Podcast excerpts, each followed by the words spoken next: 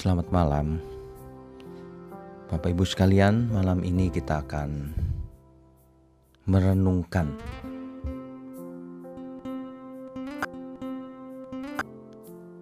apakah iman kita harus diekspresikan lewat perbuatan. Sungguh ironi kalau ada beberapa teolog atau yang mengaku teolog tidak setuju bahwa kita harus berbuat baik untuk menyambut keselamatan. Alasannya adalah perbuatan baik itu tidak menyelamatkan. Tentu saja perbuatan baik tidak menyelamatkan. Tapi yang tidak berbuat baik pasti tidak selamat juga. Ini ada salah pengertian yang tidak nyambung.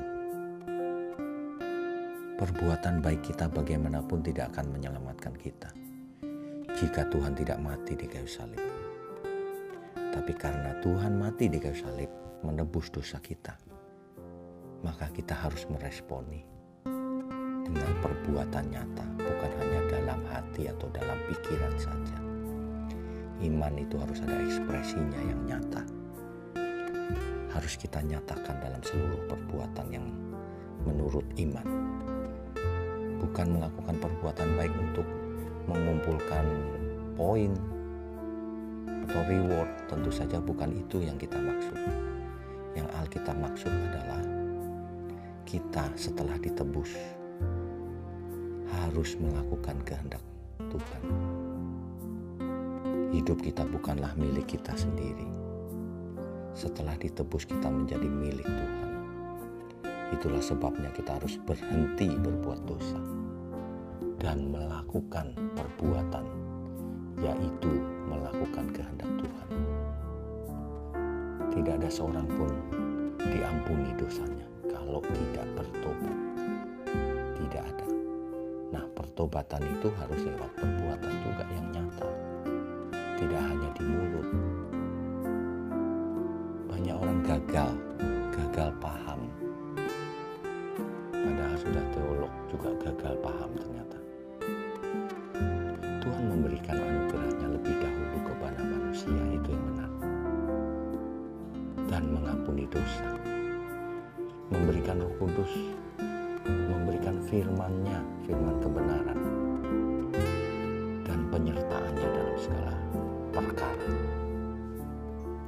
Tapi bukan berarti lalu manusia boleh hidup suka-suka atau pasif. Makanya setiap orang yang menerimanya harus berusaha hidup menurut hidup menurut daging suka-suka sendiri masih jahat fasik banyak keinginan. Respon manusia sangat dituntut oleh Tuhan. Tuhan Yesus berkata dalam Matius 5 ayat 48 oleh sebab itu kamu harus sempurna seperti Bapa di surga juga sempurna. Mari kita ekspresikan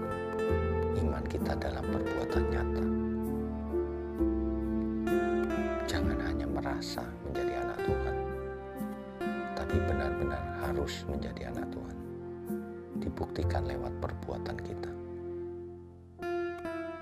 Saya percaya kebenaran ini boleh memberkati kita semua sebelum kita beristirahat malam. Selamat malam, selamat tidur, dan selamat beristirahat. Tuhan Yesus memberkati. Amin.